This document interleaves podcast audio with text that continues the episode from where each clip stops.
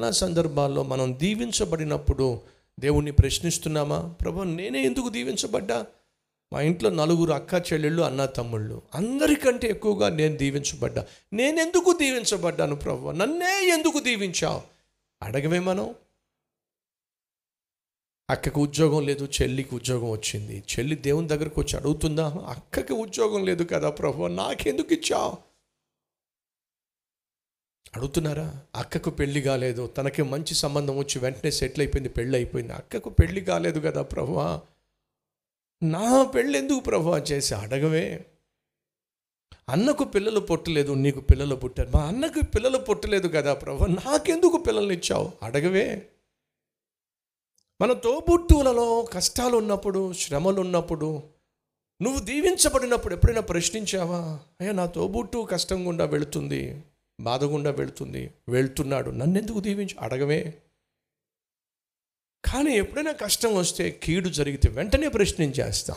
సహజంగా కష్టం వచ్చినప్పుడు ఏదైనా ఇలాంటి ప్రమాదం దాపరించినప్పుడు మనిషి చేసే పని ఏంటంటే నిందించటం. కానీ యోబును చూడండి. తను ఎవ్వరిని నిందించలేదు. బైబిల్ సెలవిస్తుంది యోబు ఆ కష్టకాలం గుండా వెళుతూ తన బిడ్డలను పోగొట్టుకొని ఆరోగ్యం పోగొట్టుకొని ఆస్తిని పోగొట్టుకొని అన్నీ పోగొట్టుకొని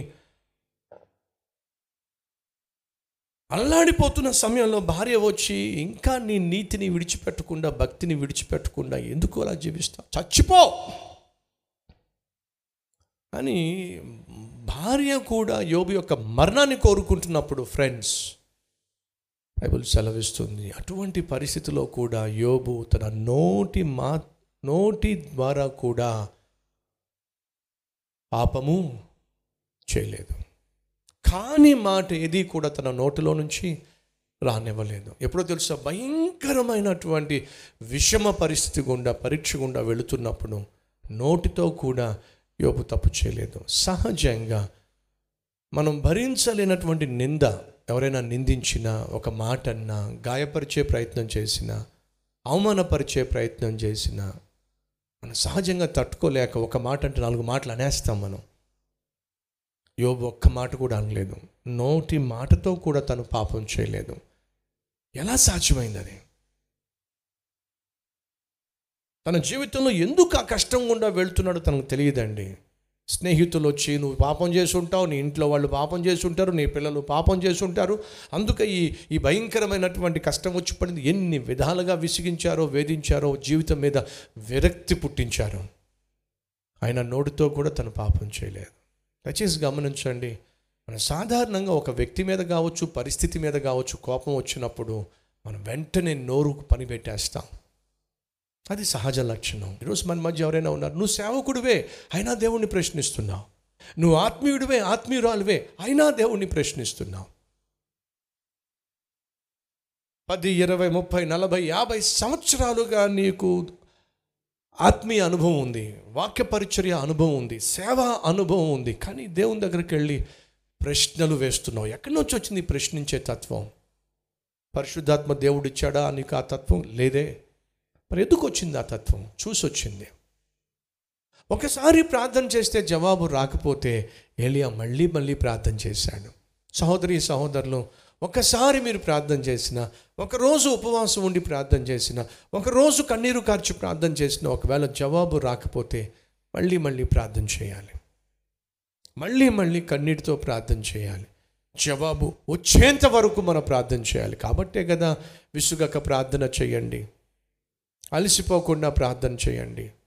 విసిగా పట్టుదలతో ప్రార్థన చేయండి. ఎడతెగక అంటే ఎడం రాకుండా ప్రార్థన చేయండి. ఇవన్నీ బైబిల్లో ఉన్నటువంటి మాటలే కదండి.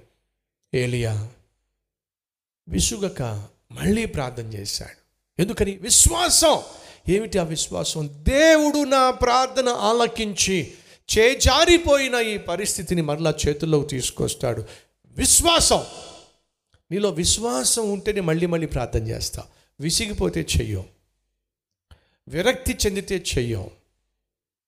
సహోదరి సహోదరుడా నువ్వు ఎవరివైనా సరే ఏ స్థితిలో ఉన్నా సరే బైబిల్లో పెద్ద జ్ఞానం నీకు లేకపోవచ్చు కానీ దేవుని పట్ల నమ్మకం ఉంటే చాలు నీ ప్రార్థన దేవుడు ఆలకిస్తాడు. ఆనాడు ఏలియా ప్రార్థన దేవుడు ఆలకించాడు. నీ ప్రార్థన దేవుడు ఆలకిస్తాడు. ఎప్పుడు విసుగక నువ్వు ప్రార్థన చేస్తే ఎప్పుడు విశ్వాసంతో నువ్వు ప్రార్థన చేస్తే ఎప్పుడు విరిగి నలిగిన హృదయంతో నువ్వు ప్రార్థన చేస్తే దేవుడు జవాబిస్తాడు.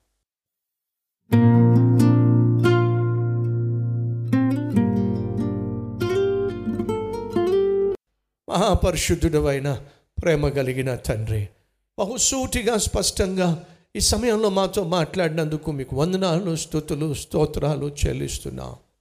ఆ శక్తికి మించినటువంటి శ్రమ గుండా కష్టం గుండా కన్నీటి లోయ గుండా మేము వెళుతున్నప్పుడు మనుషుల్ని విమర్శిస్తాం సేవకులను విమర్శిస్తాం పరిస్థితులను విమర్శిస్తాం మమ్మల్ని మేమే విమర్శించుకుంటాం. కొన్ని సందర్భాల్లో నిన్నే ప్రశ్నిస్తాం.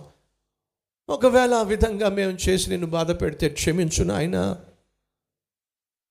అలా కాకుండా ఏకాంతముగా నీ సన్నిధిలో చేజారిపోతున్న చేజారిపోయిన పరిస్థితులను తీసుకొని వచ్చి నీ పాదాల చెంత సమర్పించి విశ్వాసముతో విరిగి నలిగిన మనస్సుతో వేడుకున్నట్లయితే నాయనా అద్భుతమైన కార్యాలు చేసి ఆశ్చర్య క్రియలు జరిగించి మా కన్నీటిని తుడిచివేసి ఆనందముతో మేము గంతులు వేయులాగున నీ మహాకృప చూపించుటకు నీవు చాలిన దేవుడు నాయనా. అట్టి విశ్వాసము ప్రతి గుండెలో మీరు అనుగ్రహించండి. ఆ అట్టి విశ్వాసము ప్రతి ఒక్కరికి మీరు దయచేయండి. నీకే మహిమ ఘనత ప్రభావములు చెల్లిస్తూ యేసుక్రీస్తు నామం పేరట వేడుకుంటున్నాం తండ్రి. ఆమె